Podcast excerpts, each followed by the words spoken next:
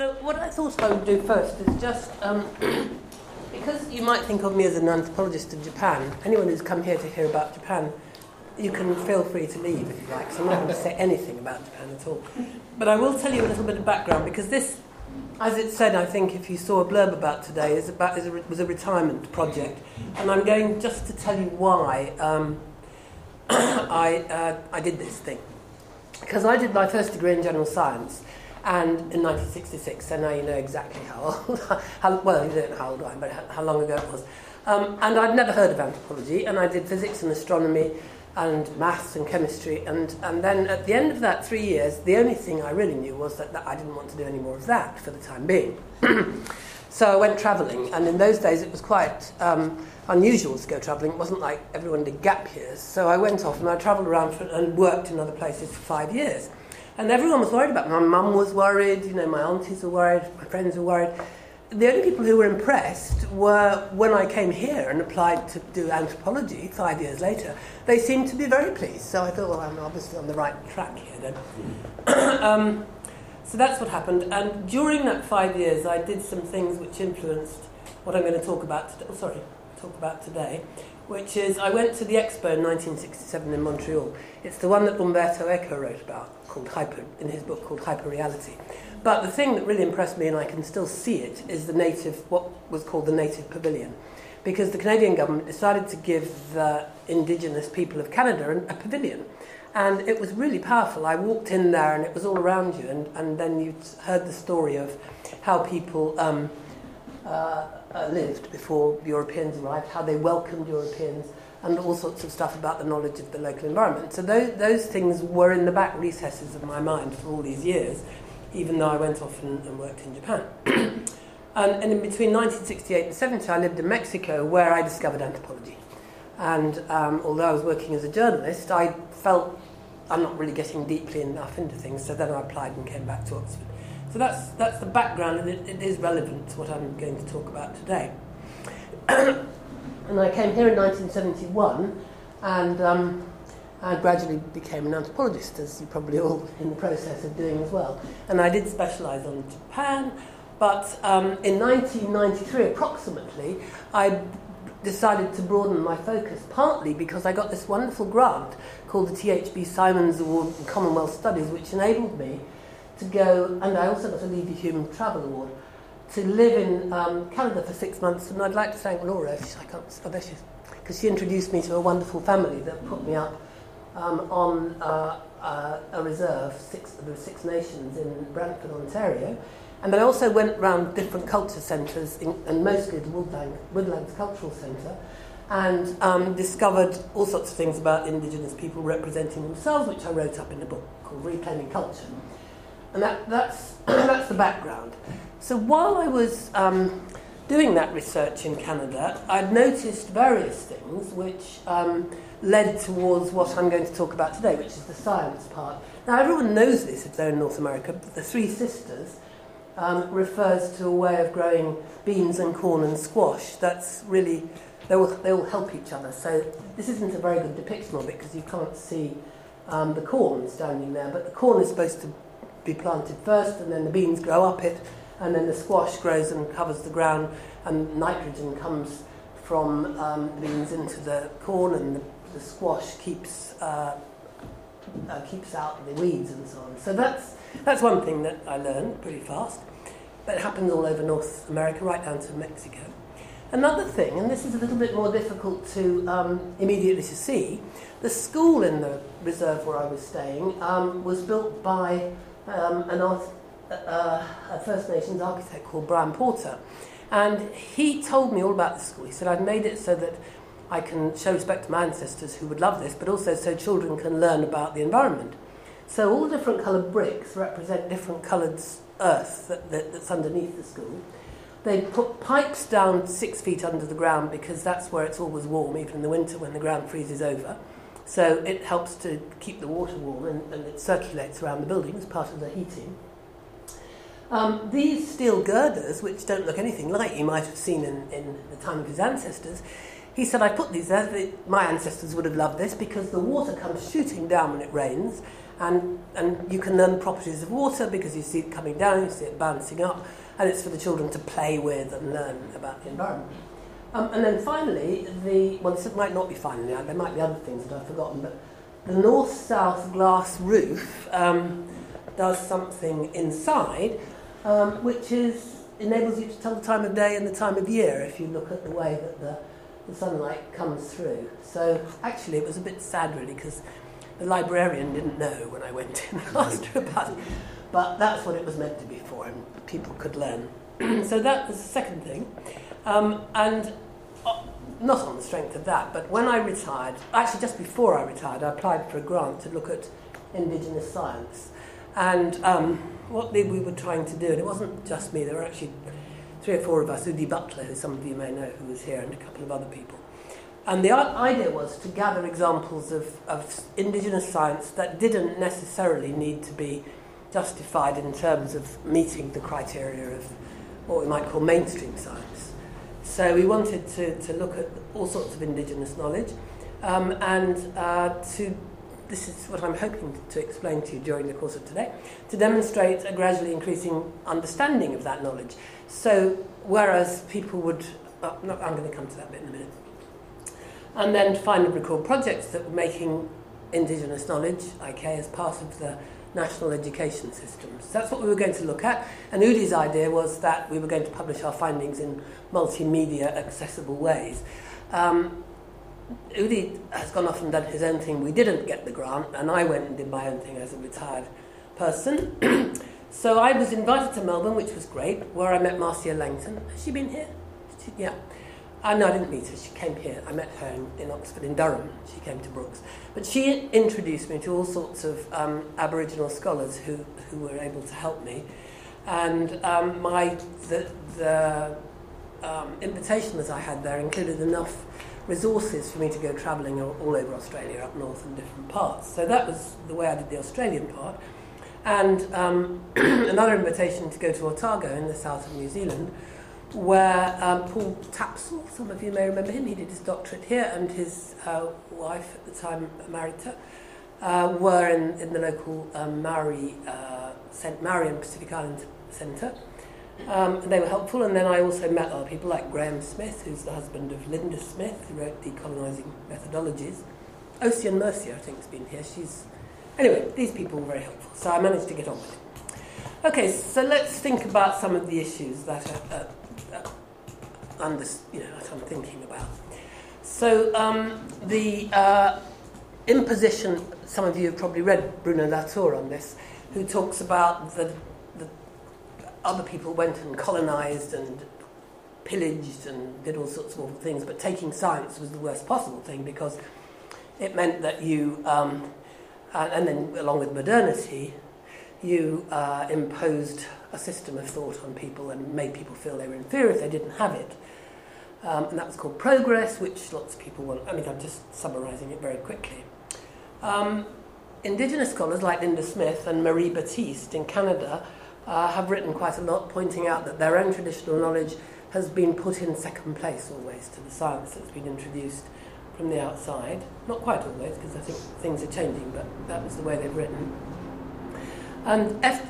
Um, David Peat, who is a physicist who lived in North America and wrote a book called Blackfoot Physics, um, has argued, and he was he was in in Oxford, that um, that science our science, the science of the West, if you like, or the mainstream science, needs to be put in its cultural context alongside all the other sciences. So we take it out. We think that because of the Enlightenment, we were able to get outside of the cultural background. And he points out that's not the case, and we need to take that into account. Um, and think of our science as just another cosmology. One of the, one of the Maori scholars I work, I, was, I got to know a little bit in New Zealand described Western science as the juggernaut of Western science with which we're having to, to deal, but it is just a cosmology. Okay, um, so the meanings of science that you can consider. I throw out any other ideas if you have them, and this is just some that I got out of the dictionary and put down. And all the stuff I was doing c- complies with these meanings. So, a body of knowledge, it's a basic one, a procedure for best practice, um, which can include a skill or a technique, uh, intellectual um, and practical study of the structure, well, you can read it, the structure and behaviour of the physical and natural world based on observations, experiment, and measurement leading to the formulation of laws. And that comes out of the English, Oxford English Dictionary. And people all over the world do that in everyday life. They, they, so there, you know, there's no reason why we shouldn't call what they do science. And then there's also a definition which is archaic knowledge of any kind. And for those of you who know Chinese, you might know that the word for science in Chinese is also used to mean modern. Mm. so back to Bruno Latour. Um, no, it's just an example of somebody. Uh, you'll, you'll meet him again in a minute. Actually, they're, they're making a canoe. Okay, so I'll give you some examples. Now, I worked in Australia and New Zealand doing this, and I've got some uh, examples from the Pacific. But I'd really enjoyed hearing from anyone here who's worked in other areas and sharing other things. So please do interrupt shout out if you want to make a contribution. I'm not talking about Japan. Could do, but not going to. so in Australia, I'm going to talk about three things. The first one is fire, um, and I'm going to show you the Kakadu National Park brochure, which explains all about it. Um, the second one is um, if any of you heard Marcia Langton when she was here, she talked about fire and, and different ways of burning in Australia. At least she did at Brookes.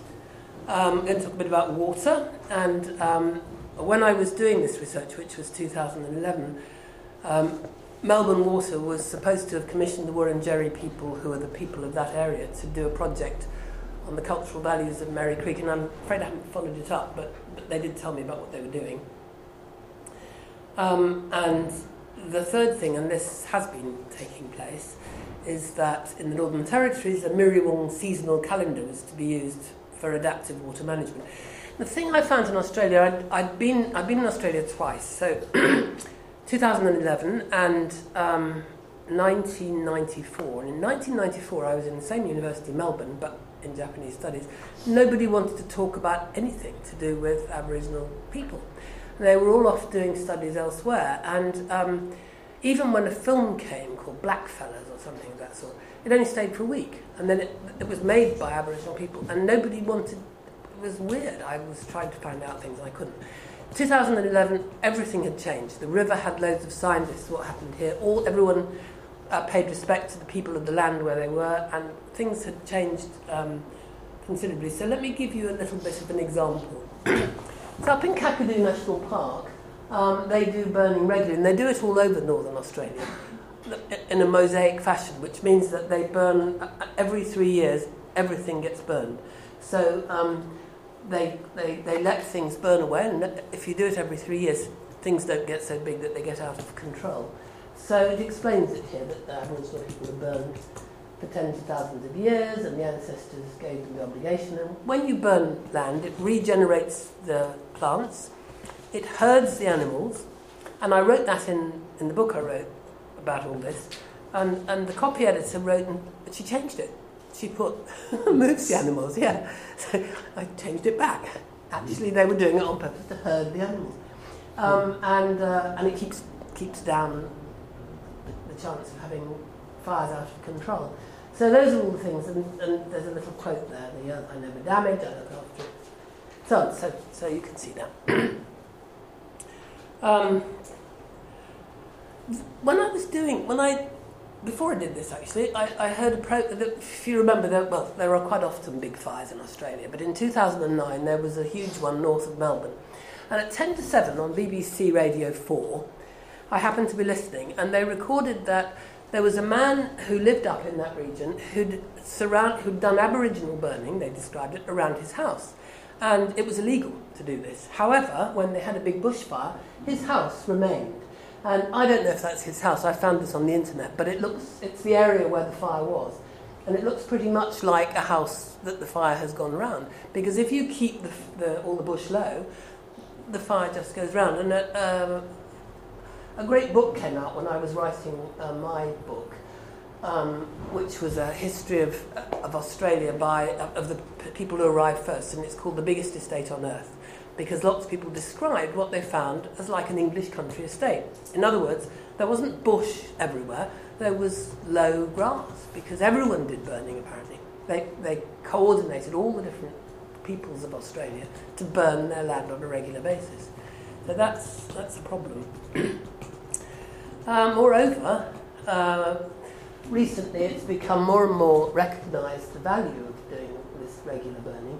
And um, at James Cook University, they gave these two men uh, honorary doctorates for their knowledge of fire. And um, uh, they were employed to, to explain and, to, and they teach young people and the young people film them and so on. So it's getting so that's one of the things that's getting passed down. Um, on the subject of water, I went when I was in Melbourne on a tour. There's a place there called the Koori um, Trust, and it's a culture centre, and they offer educational tours. And sorry, it's a bit dark, but anyway, this man, Dean Stewart, he was called, gathered a group of people. I signed up for a tour, um, and he took us to a spot where there's a bridge across the river, the Yarra River, and he showed the picture of how it was before um, the uh, ma- a man named John Batman at, drove his boat up this river and arrived at this spot. And he showed us what it was like before, and um, John Batman arriving in a, sort of sketch form. And then um, he showed us, he said that, actually, I'll just go back for a second. Oh, no, sorry, I've gone forward. He said that uh, the point, that point on the river was where the sea came in and there was a weir because beyond that point it was fresh water. And John Batman arrived and he said, Oh, this would be a nice place to have a city. On one side of the river, there was wetlands where people made a living. On the other side, there was a floodplain. And I don't know if any of you have spent any time in Melbourne, but it regularly floods and it is not a good place. And he also blew up the weir. So he completely destroyed the separation of seawater and freshwater. And those stones um, are still there. So you could still cross the river at that point um, left over from the weir. You can't, they're not, actually, it probably would be quite hard to cross. But of course, Don Batman and people who came afterwards built a bridge, which you can see there. There's the bridge. And this guy, um, who was of Aboriginal um, parentage at some point, said uh, he was very generous about it all. He said, actually, we're just doing the same as we always did. We're working on the wetlands side and making a living. So we've got these great skyscrapers where we all work. And then on the other side, there's the Melbourne Cricket Club, and we have fun there, and we, we play, which is what our forebears did. And he took us to the. Ep- what building was it? Anyway, a building where they built. Um, they built this huge building, but they made a garden of Aboriginal plants. And uh, he said, no, you could see Aboriginal, you could see birds uh, that, inside amongst the plants that you can't see anywhere else in the city because they, they haven't got many of the plants. He said, so it's all right, the birds can go in there, but actually I went over there one day, climbed over the fence, and I got booted out. So, so that's good, he said, because I'm now separate from the fauna. I used to be classified with the flora and fauna, and when people arrive, the uh, immigration building is just there. And for many, many years, people arriving were given the status of human beings, but the Aboriginal people weren't, he said. So there you go. that was the, the tour about the water. Now, what's happening now in Melbourne and around Melbourne is that where damage has been done to the rivers, there are things being done to, um, to revive some of the old system. They can't obviously put the weir back in the place where the bridge was, but they're replanting things that uh, you see here. It's got various things that are being done. Um, that they're rebuilding places where the river's been damaged, and they're trying to re-establish a, um, a more uh, ecologically beneficial riverbank. Um, so there's the calendar, or one of the calendars. There are amazing calendars that you can look at and see and um, tell you not only the times of the year, but what happens at particular times and so on, um, and different seasons. One of the things that struck me when I was in Australia was that actually the seasons, four seasons, have been introduced from Europe. So the only way you can tell there are four seasons is because there are trees that lose their, you know, deciduous trees and things that were brought from Europe. But if you look at the native trees, then they do different things. And here are some of the seasons: the hot, dry. That's up in the Northwest Territories, mind you. There's pre-monsoon and so on, and it tells you all the things that happen. And one of the great things I discovered when I was there, and this was quite by chance in Adelaide, there's an art, uh, was an art exhibition of prints by a man called Billy Missi and all his prints uh, were science. Told they, they, they carried in them various aspects of how the calendar works, what happens at particular times of year, what you need to do. I mean, you can see the, the, the fish and the turtles and things, but there's, there's loads of information in all of his pictures. I had to pay to, to, to reproduce this, so I didn't reproduce more than one, but they were amazing. So that was one of the ways in which scientific knowledge was, was kept in, in, in paintings, and other ways, uh, stories, of course, as you had at the beginning. um, ceremonies is another part. Uh, so that's some Australian examples. In uh, some Maori cases, I met in Otago a man called Michael Stevens who'd written a whole thesis about um, the way that mutton birds were caught and um, how uh, what they do is they catch these mutton birds at a particular time of the year. They're very careful to catch ones that don't interfere with the breeding process and, and so on. And they pack them in, that's kelp, kind of seaweed, um, and it keeps them all winter. So it preserves them. And he, uh, he's, he, in his thesis, he wrote about how this knowledge had been passed on, and how although people know other ways to keep um, the kelp, to keep the mutton birds, not in the kelp, they still like to do it because it preserves the taste. He actually brought me a mutton bird to taste when I was there. And it, I can see why it was, they're called titi in um, Maori. I can see why they're called mutton birds because it, cause it had that kind of horrible taste that I didn't like it much. That mut, you know, it's not lamb, is it? It's not, you know, it's mutton. So it's kind of. So I don't know who called them mutton birds, but I wasn't too impressed when you keep something. So there he is passing on the knowledge. He goes out and does the mutton birding um, still every year with his family, and this is his little boy learning.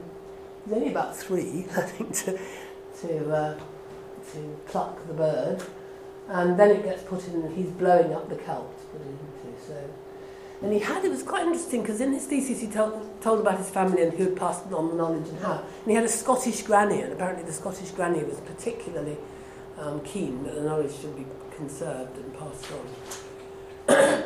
now, one of the most um, influential Maori scholars is a man called Mason Durie, Sir Mason Durie, actually. And he um, uh, was, was qualified med- medical practitioner and a psychiatrist. Um, he became um, I think, deputy vice or co-vice chancellor of Massey University. He's retired now, but he's still around. He wrote these two, um, he devised these two diagrams of how you maintain health, retain health, maintain your health. Um, and they now can be found on, on the New Zealand um, Ministry of Health website. So they've been accepted and people talk about them and use them.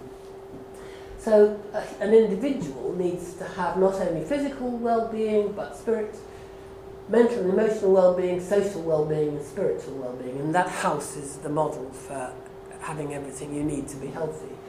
Um, and this one, which is based on the Southern Cross, the stars and the sky above Zealand, um, is for a, for a person to be really healthy and to, to have that community, that social well-being, they need to have a healthy community. And a healthy community needs uh, community leadership, and you've got the autonomy from the government telling you what to do, healthy lifestyles, participation in society, cultural identity, and so on. so actually it's been really influential, and, and Maori across um, New Zealand um, uh, have built on his ideas and tried to live within his ideas, and there's a whole load of um, in, if you're studying medicine, and a lot of people were where I was in the University of Otago because I happened to be in a college surrounded by people doing medical sciences. Um, they do all learn these things and, and um, go and spend time in, in Marae and Marae meeting places and so on. So he's been pretty influential. um, I also met an engineer called Kepa Morgan, who's at Auckland University, and uh, he um, is a, a, a Maori word which means, literally translated, is um, a frightening beast, some kind of a monster. And people talk about Taniwha, and this is, this is where the stories are carrying the knowledge. Taniwha appears at a spot where it's going to be frightening to go, and definitely not a good idea to build. And he and the man who you'll meet in a minute um, wrote articles about, about this because they both said the problem is that because the knowledge is passed on in stories and about monsters, people don't take them seriously.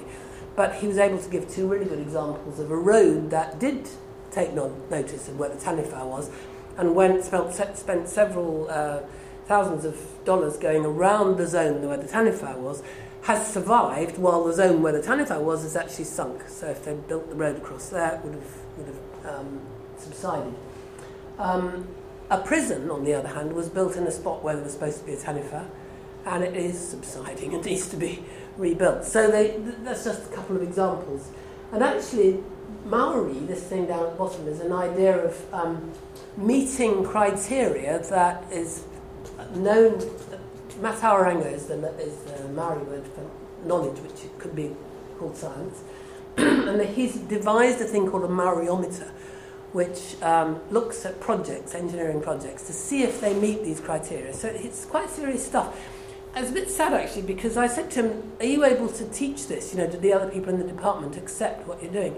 And he said, You know, I did, and, and we were all doing really well, but we've just got a new boss, um, and he's not so keen. And guess where he comes from? I said, um, England? That's where he was from. So he was doing his best to hang in there. um, he'd also, and he was quite well known for this, designed a house using local sustainable materials that people could build really cheaply. And Maori people across uh, Aotearoa, as they call it, using these local materials. It's a bit um, like uh, mud and wattle and daub type of buildings, but they're fine, and they and he's um, he's introduced that. Um, I, I, just put in the slide about other indigenous architecture because I'd already shown you the, the, the building on, on the reserve. So, for example, I don't know if you know this, but in the Isle of Lewis, um, those little black houses that people lived in were a lot healthier and better adapted to the environment than the white houses that um, governments came along and told people to replace them with. And they said, oh, they're smoky. Well, the smoke killed germs, and the smoke actually went into the thatch and was taken, the thatch was taken off once a year, a year and used for fertilizer. So, uh, and the cows used to live in there as well. Down the cattle lived um, uh, a little bit from the people, and the warmth would come up from the cattle, and all the slops would be sent down to the cattle. And apparently, the urine, the cattle's urine, protected people from TB. So there were all kinds of things that, that were beneficial about those houses. Um, although hardly anyone lives in them now. You can go and have a holiday in one, I think, if you want to try it out. Um, this is in um, Nunavut, which is the um, uh, Inuit uh, province in Canada, and it's, it's, a, cathedral, and it's just that it's built in the shape of a like an igloo, and it's got the entrance, and people like to sit in the round. This is actually the second cathedral because the previous one burnt down, but it was still round. And I went in the previous one, and it had some seats around the side, but others in rows. And apparently, in the new one, they all now sit round because people like to sit round. It's good to sit round. good idea. And, and uh, the Legislative Assembly building there is also in the round, and it has no um, uh, government in power and opposition. The only people who have special seats are the elders, and they advise. Otherwise, you have to come to an agreement. There's another one, it's in Winnipeg. but again, has characteristics that people find um, uh, that they're comfortable with. And then this is another Maori scholar I met called Daniel Hikuroa, who's the head of um, the Maori Research Unit at Auckland University. Uh, he's the one who published with Kepa, and um, he, uh, Earth Sciences is his thing, and he gets called out whenever they have disasters to explain the problem, what's happened, what's gone wrong. So people do really value the, the, that Maori knowledge that he's got. Um, he was was quite interesting because I sent him back what I'd written about what he's um, what he does, and he said, "I think I've I think I used the word stories when you were there, and I said that people don't value stories." He said, "So maybe we should put narrative," but I'd already written quite a bit about the problem of using the word stories. So he, he said, "Well, leave it then." But but he, he's trying to think how he can talk about their knowledge without making it sound trivial. Mm. um, then a couple of others. The, the woman on the left, Rua, uh, is writing a thesis in which she's comparing um, Maori indigenous knowledge and um, quantum physics. And Ocean Mercier, who uh, I showed you before is actually teaching indigenous knowledge, or she was, in Wellington University, um, and using, showing how their, their understanding of materials and matter could actually be quite easily be compared with quantum physics. I mean, I can go into more detail on that if you want me to, but that's just an example. Um, and then um, I, had, I was really lucky because when I was there in New Zealand, it was cold. It was actually winter, and I was having three winters, one here and then New Zealand. and so I went to um, the Cook Islands, and I went to Rarotonga, which is a very nice warm place in the winter. And I walked into the University of the South Pacific here.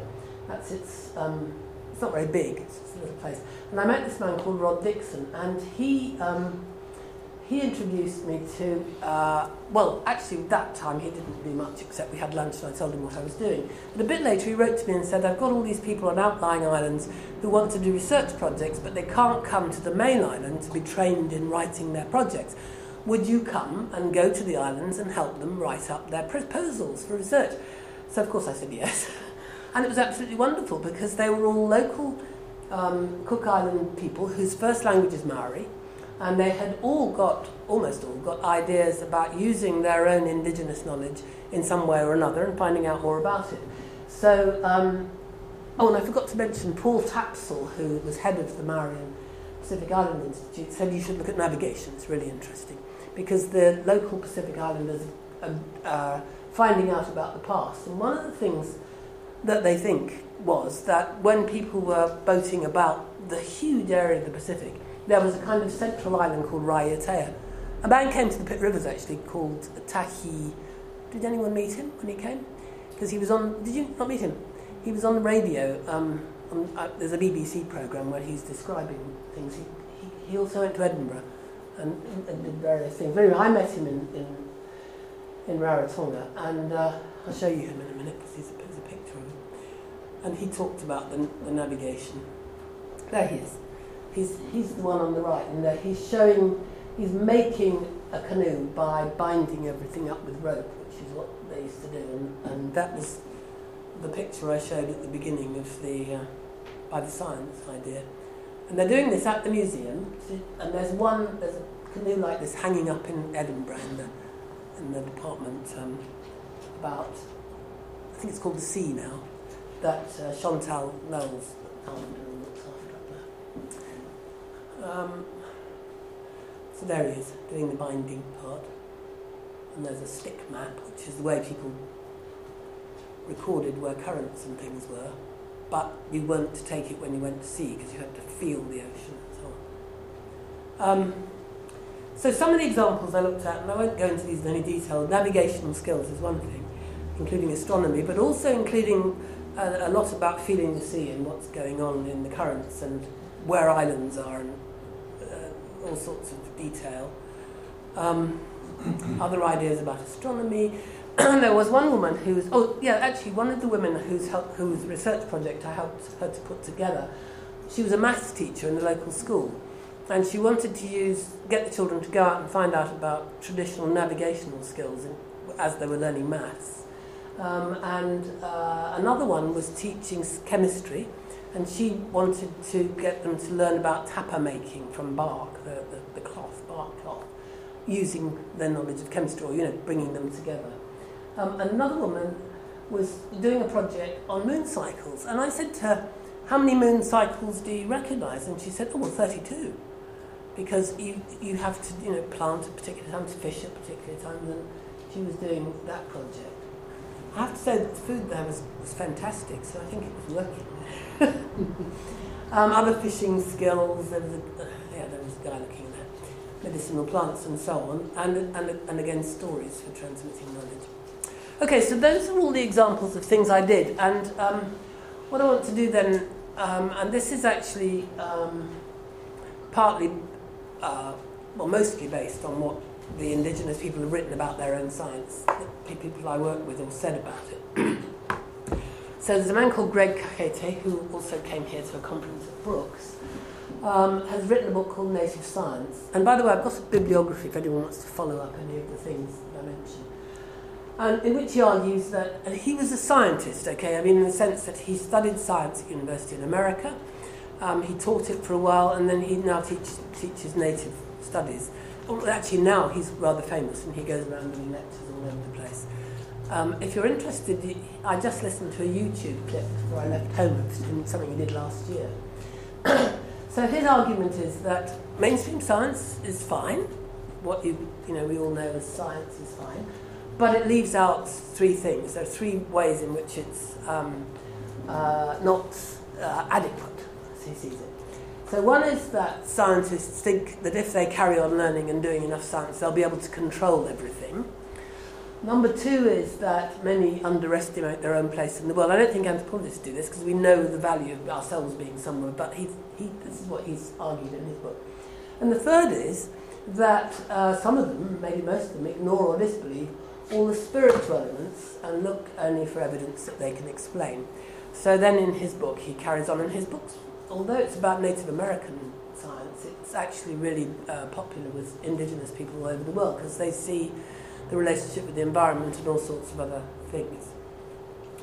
Um, there are various things that have been published, and Leroy Littlebear has a wonderful YouTube clip as well, explaining that if you could talk about quantum physics, if we could all talk about quantum physics in, in a Blackfoot language, I don't know which one, he just calls it Blackfoot, um, you would have no trouble understanding it because the problem with English is it's got too many nouns and everything has to be brought to um, a kind of static situation. Whereas in Blackfoot, I don't know if you know anything about this, Laura, everything's moving and everything's dynamic, and so there's no problem in explaining um, quantum physics. And he gave, I heard him giving a lecture in London actually to a, at what's now Queen Mary University, and there was a, there was, um, uh, a room of about 350 people, all uh, you know, listening to, to him, and it was really impressive. and David Peat again, who I've mentioned already, who um, has various uh, further ideas that he brings into looking at um, indigenous science. Knowledge of the process, um, he, he, was uh, an advocate of, of Bohm.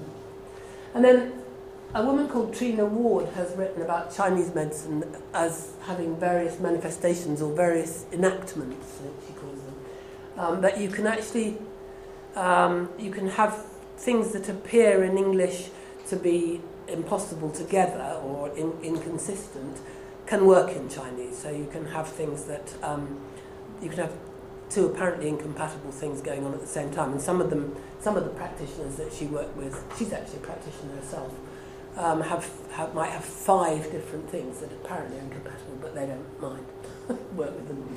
Um, so, so how, how do we talk about those epistemological differences? well, one thing that the people that I work with made a um, point of saying is that we need to accord equal weight to all kinds of science.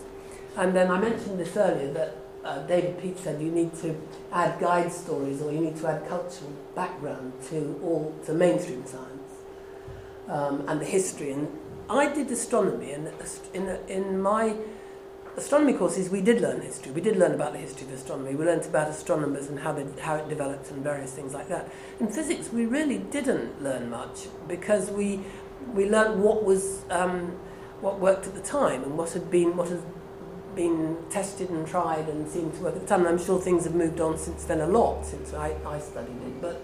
Um, we it didn't get put into the context of history of science, and I would like probably to learn more history of science.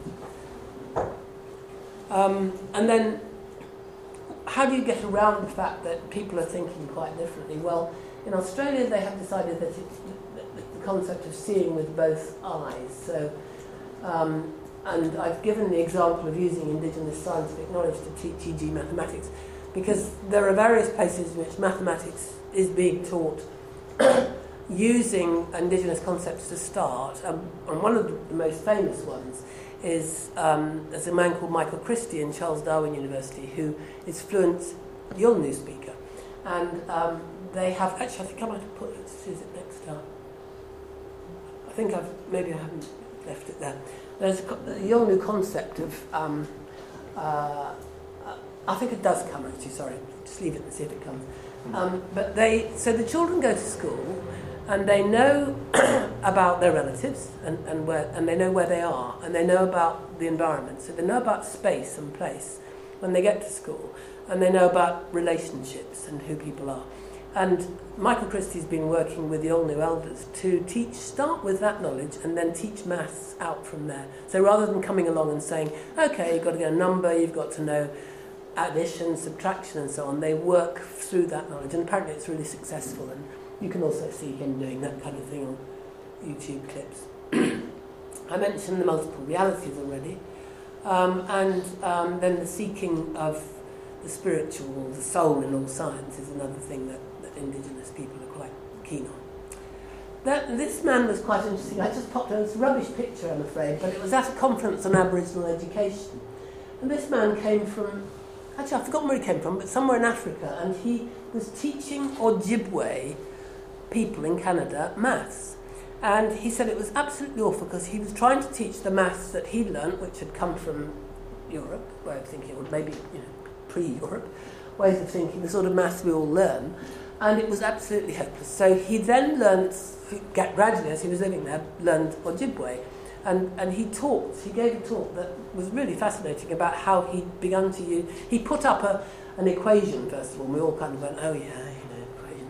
And then he began to show how the Ojibwe language uh, that he'd learned was able to um, lead, lead into learning maths in a much more successful way. So maths, actually, I've got a whole chapter on maths. I could go on, but I won't. um, okay, so then I said at the beginning is the world learning, and this is just to see some examples. Um, sorry, I put two up, doesn't matter. The medicine wheel as a model is used in native North America sometimes, and one particular example is South Saskatchewan, where uh, there is a, quite a large population of Aboriginal people and the uh, education committees got together with the elders and they actually have introduced this model in schools. And apparently, um, one of the things is that the medicine wheel is flat and the different sorts of science that are going in are given equal space. So neither, none of them is superior to any others and children learn different sorts of medicine. To give you a practical example, in, up in Iqaluit I saw children going out on a summer project to catch a caribou. So they were going to learn how to catch caribou as their ancestors had done, what to do with the caribou, how to cut it up, how to use the skin. But they were also at the same time learning the biology, the in zoology, the inside of the caribou. So it was a kind of combination all in one project of mixing different um, ideas. Both ways idea, both ways education is found in various Australian um, establishments. So Yolngu is one, oh, that's the word, yeah, it's gamma I don't know how you pronounce that, but it's, it's a really nice image because it's a lagoon of fresh water, and every uh, time the tide comes in, the seawater rushes in and it mixes. So it doesn't say this um, exactly and precisely, but the lovely fresh lagoon water is undoubtedly the Yolngu cultural heritage, and then that water coming rushing in and mixing round is the outside science, mixing up with it, I suppose. But anyway, that's, that's the concept. um, then one example of a place in Australia where they've, they've got quite a lot of um, Aboriginal or Indigenous knowledge being passed on is Flinders University near Adelaide. And it's got a building, I've got a picture of the building there. That's the entrance to the building, and it's um, uh, Yunggorendi First Nations Centre for Higher Education and Research. And in 2014, it had about 300 students. And 50 to 60 postgraduates, and that's the uh, professor, the guy who runs the place. And I met quite a few people there and talked to them about various ways in which they, they do their research and um, are able to value their own Indigenous knowledge. And then the schools, the Melbourne Wesley College and another school that I've found in, in Melbourne um, have some schools have exchanges with Aboriginal schools up in the north of Australia, and they send they send people can apply to go to and fro. And there's a wonderful film made by the other school. I'm sorry, I can't remember its. I could look up its name, but it's not. The point of, the, of it was that there was a boy up in the north um, not that school, this other school, who was absolute. He wouldn't go to school. He hated school. He couldn't do any good at school. When these children came from Melbourne, of his age, he took them out into the wetlands and showed them how to get food and how to find things and what little beasts lived there. And there's a wonderful film of this boy being transformed into a teacher, having absolutely given up on school altogether. So it's quite nice.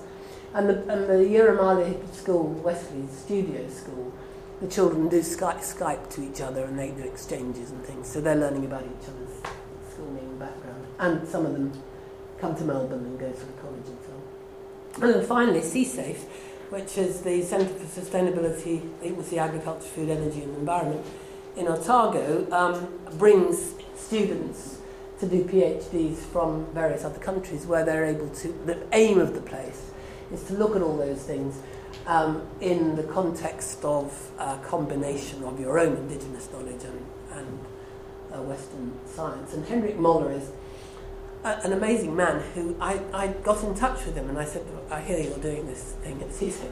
By reply, I got about 50 uh, attachments with examples of what they're doing and publications. So if anyone wants to know what's going on there, Henrik Moller is the guy to keep you quiet for a good half a term. There, there you go that's my part of it.